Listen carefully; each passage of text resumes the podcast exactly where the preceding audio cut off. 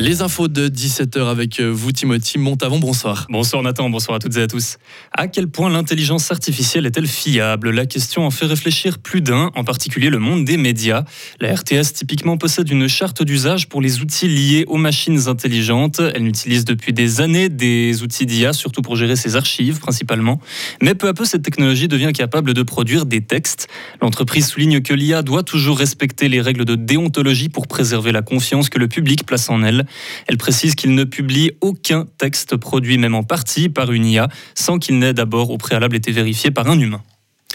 En Valais, une votation qui aura lieu prochainement divise la population. Est-ce que oui ou non les communes de Sion et de Vézona vont fusionner?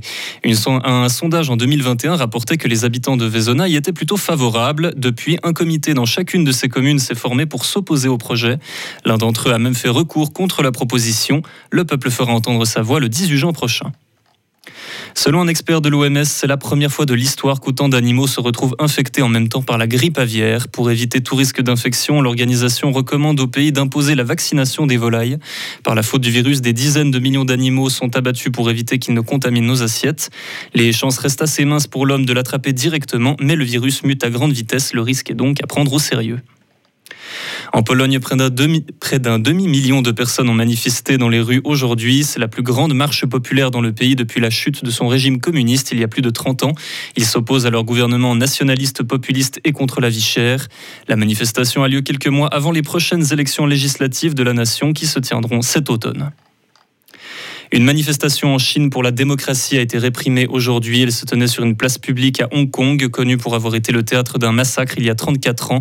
Un millier de militants pacifiques contre la politique communiste s'étaient fait abattre par l'armée chinoise. Le rassemblement d'aujourd'hui avait pour but de commémorer cet événement, ce que Pékin a interdit depuis quelques années. La police est intervenue en masse. Huit personnes ont été arrêtées, dont une célèbre militante pro-démocratie dans le pays. Ce n'est pas le seul drame qui s'est produit aujourd'hui en Chine. Un séisme a frappé le sud-ouest du pays. La catastrophe a fait 14 morts et 5 disparus. La région est connue pour ses tremblements de terre fréquents à cette période de l'année. L'un d'entre eux en 2017 avait englouti un village entier. Une nouvelle attaque russe a frappé le centre de l'Ukraine aujourd'hui. Moscou déclare s'être concentré sur des aérodromes militaires. Les missiles ont néanmoins frappé une ville de taille moyenne, causant, la mort d'une petite fille et blessant des dizaines de personnes. L'événement survient alors que l'armée ukrainienne s'apprête à contre-attaquer.